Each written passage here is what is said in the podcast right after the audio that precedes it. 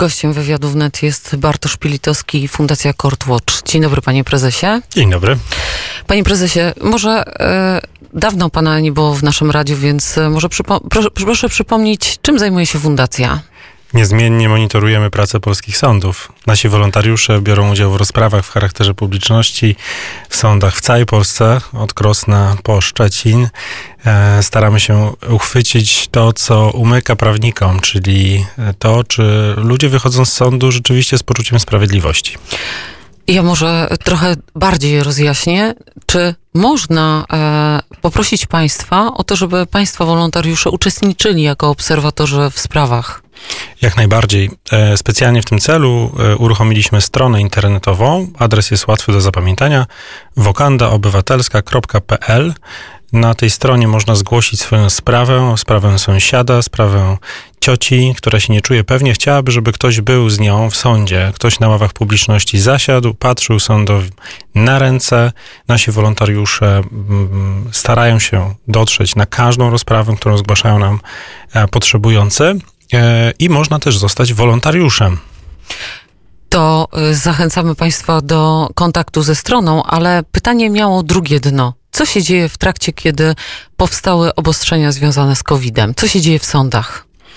To jest dosyć smutna historia, ponieważ e, o ile wiele instytucji, wiele, można powiedzieć, ważnych dla nas rzeczy wróciło do prawie że do normalności, czyli możemy spokojnie się spotkać w kawiarni, w restauracji.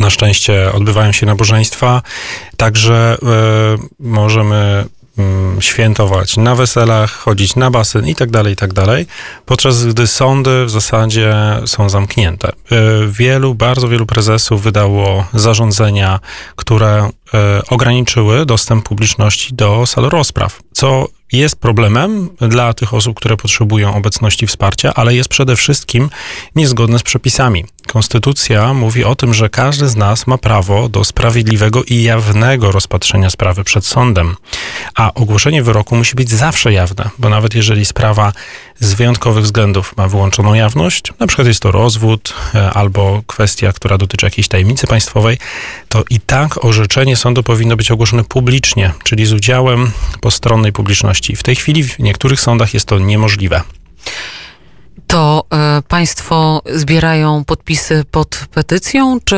już nic z tym nie możemy zrobić? Na razie wysłaliśmy do wszystkich prezesów sądów, którzy wprowadzili te ograniczenia, wnioski w trybie e, kodeksu postępowania administracyjnego o zmianę tych zarządzeń. Tak? Zaczynamy od działania oddolnego, takiego, które przewiduje prawo.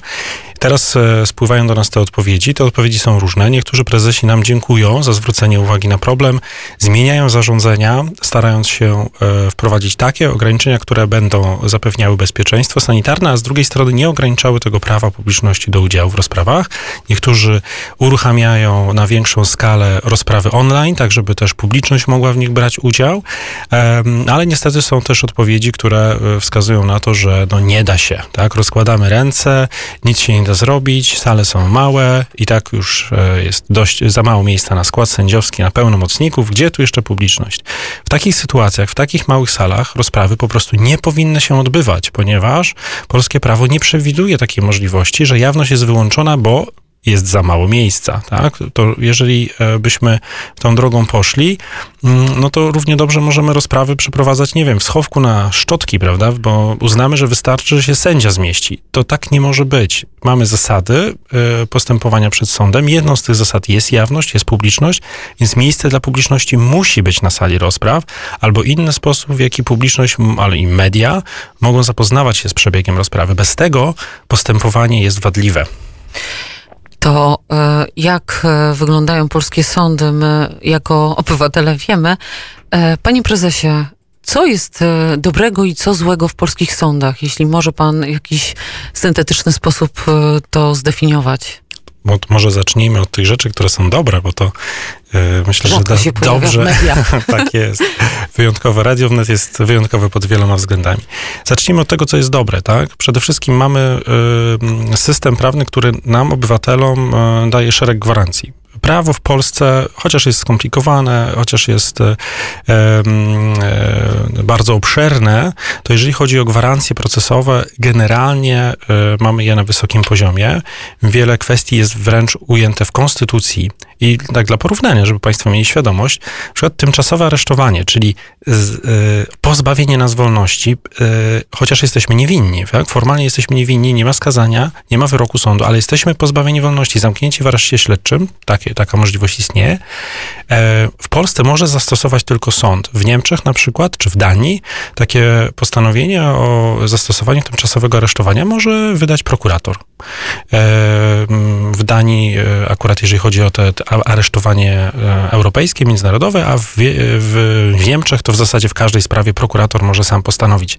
Tak u nas było w PRL-u, tak u nas było, dopóki nie uchwalono konstytucji. W tej chwili tylko sąd. No więc jeżeli chodzi o kwestie formalne, to mamy dosyć szerokie gwarancje. Mamy też bardzo dużo sędziów, są bardzo dobrze wykształceni. No, ale teraz może od drugiej strony, tak? Czyli te mm, aspekty negatywne. Niestety te szerokie prawa formalne zapisane w przepisach nie przekładają się na praktykę. To jest to, co badamy właśnie, to znaczy my jako fundacja nie poprzestajemy na analizie przepisów, tak? Bo bardzo często właśnie przepisy nam coś gwarantują, a później się okazuje, że w praktyce to niestety nie zawsze działa. I e, właśnie wracając do tego przykładu tymczasowych aresztowań, mimo że e, właśnie to sądy stosują te, ten środek, e, mm, zapobiegawczy, to jest on stosowany w zasadzie powszechnie. Jeżeli prokurator złoży wniosek, ma 90% szans, że sąd go uwzględni.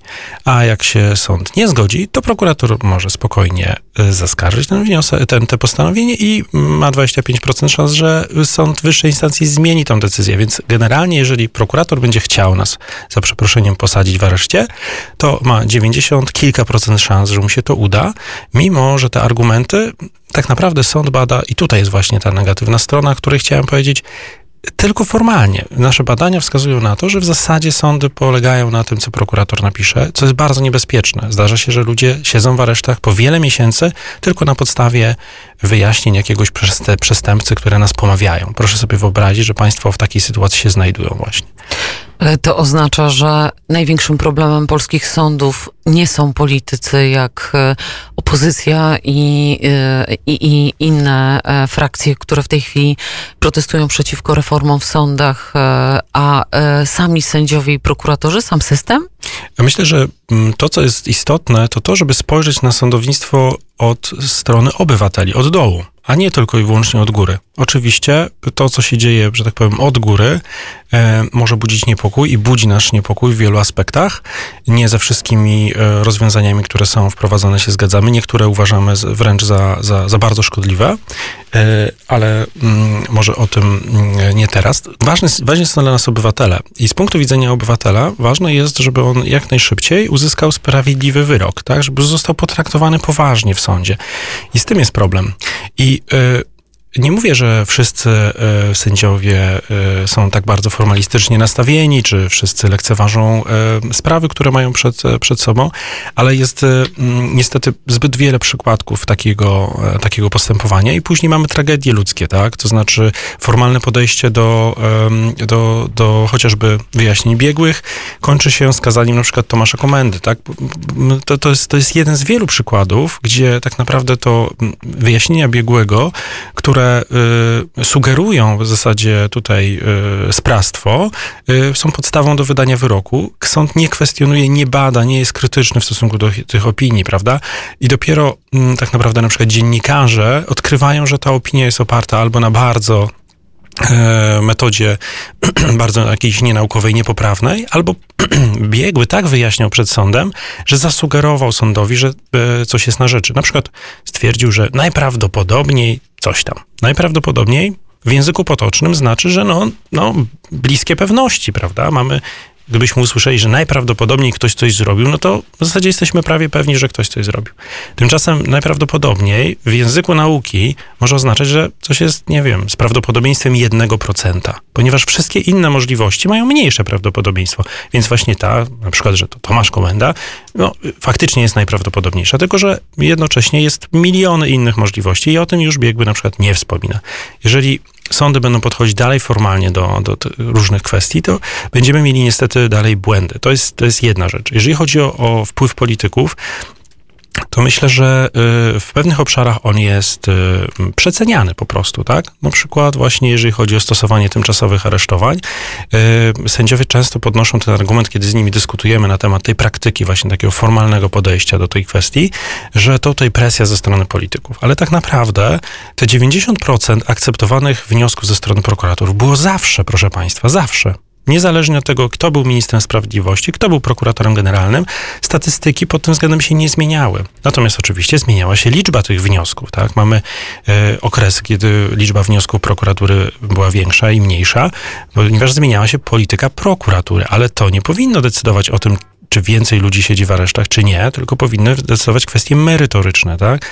Mamy zasadę domniemania niewinności i mamy przede wszystkim prawo do wolności, które jest niezwykle ważnym prawem i sądy powinny być y, takim obrońcą tego prawa, naszych praw. I jak prokurator przychodzi z wnioskiem, to sąd powinien znowu krytycznie podejść do tych argumentów, zastanowić się, czy rzeczywiście to jest materiał, który y, przekonuje, że tylko i wyłącznie y, zamknięcie kogoś w areszcie, pozbawienie kontaktu z rodziną, możliwości zarobkowania itd., tak itd., tak jest w stanie zabezpieczyć tok postępowania przygotowawczego.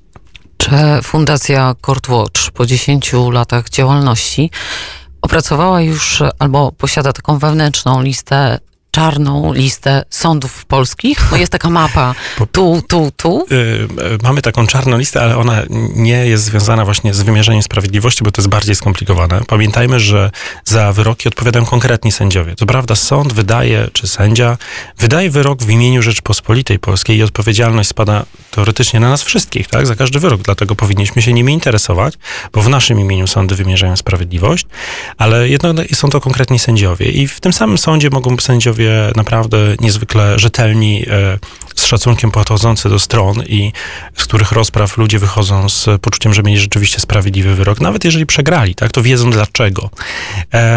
A y, może być w sali obok sędzia, który krzyczy bez przerwy na świadków, na stronę, który, który nie szanuje ludzi, który też nierzetelnie się przygotowuje do spraw i e, fatalnie uzasadnia swoje decyzje, tak, to może być w jednym sądzie i to niewielkim nawet, prawda? Problem jest taki, że taka jedna osoba, która w cudzysłowie jest partaczem w tym fachu sędziowskim, potrafi popsuć opinię całemu środowisku. Tak? Inna sprawa, że środowisko też nie reaguje na takie przypadki. To znaczy jest wiele tutaj wymówek, żeby reagować na takie zachowania, mimo że one są powszechnie znane. Tak? Ewidentne. I ewidentne, to, hmm. bo to czasem po prostu słychać na korytarzu sądowym, jak się sędzia wydziera po prostu na kogoś. To, co udało nam się zrobić, to na pewno wzbudzić w sędziach taką świadomość tego problemu i zachowania sędziów się rzeczywiście zmieniają. Sędziowie sami przyznają, że dzięki naszym raportom uświadomili sobie, że szereg zachowań jest niewłaściwych, tak? Na przykład taka powszechna dawniej no, zwyczaj taki, można powiedzieć, taka kurtuazja wobec prokuratorów ze strony sędziów. Prokuratorom wolno było w sali sądowej przebywać kiedy chcą i wejść przed rozprawą, pogadać z sędzią i tak dalej. I tego oskarżonego i adwokata albo innego obrońcę witał na sali sądowej nie tylko sąd, ale także prokurator. No i tak ten człowiek miał później mieć zaufanie, że będzie miał rzetelny proces. Jak prokurator mógł sobie z sędzią wcześniej pogadać, prawda? Także te, wiele rzeczy się zmieniło. Akurat to zjawisko e, zmniejszyło się trzykrotnie e, dzięki, dzięki naszym interwencjom i zdarza się w tej chwili zdecydowanie rzadziej. Natomiast e, rzeczywiście mamy, mamy do czynienia z z konfliktem, który, który ma już, e, można powiedzieć, nie tylko wymiar polityczny, ale zaczyna przekładać się na, na sprawy, ponieważ ludzie tracą przez ten konflikt polityczny, tak? przez konflikt wokół chociażby legitymizacji e, Krajowej Rady Sądownictwa, czy, czy, czy, czy sędziów e, niektórych, prawda, chociażby w Sądzie Najwyższym. Ludzie mają, e, e, myślę, że uzasadnione obawy co do tego, czy wyrok w ich sprawie będzie pewny, tak? To znaczy, czy on się utrzyma, czy rzeczywiście na jego podstawie mogą planować przyszłość. No to jest sytuacja, która nie powinna mieć miejsca w demokratycznym państwie prawa.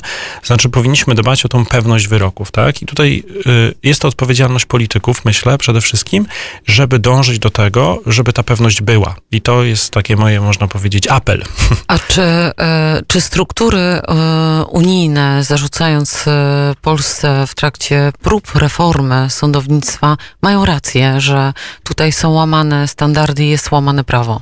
Y, są kwestie, w których y, się z nimi bym zgodził, tymi ocenami, ale w wielu kwestiach widzę, że jest brak obiektywizmu w tych ocenach. Przede wszystkim wynika z tego, że jest y, naprawdę nieumiejętność tłumaczenia różnych rozwiązań, które w Polsce są wprowadzane na, tak powiem, język właśnie urzędników brukselskich. Polska ma tutaj do odrobienia naprawdę poważną pracę domową. Często argumenty są niestety zupełnie trafione i nad tym trzeba pracować. E, ja mam przed sobą raport z tamtego roku, aktualna praktyka stosowania tymczasowego aresztowania, o której pan prezes mówił. A jakim tematem teraz fundacja się zajmuje szczególnie? O, teraz przede wszystkim jawność w sądach, właśnie te ograniczenia związane z COVID-em, y, często bezprawne, oraz y, dostęp do sądów przez internet. Zdecydowanie już jest czas, żeby sądy w Polsce były szerzej dostępne przez internet, abyśmy mogli łatwiej z nich korzystać y, i przede wszystkim bezpieczniej w tej sytuacji pandemicznej. To przypomnijmy stronę, gdzie można państwa zaprosić zaprosić e, na sprawę, którą Państwo e, chcą, żebyście obserwowali w sądzie? Zapraszam na stronę wokandaobywatelska.pl. Dziękuję Państwu, dziękuję. E, gościem naszym w poranku był prezes Fundacji Courtwatch Bartosz Pilitowski. Dziękuję.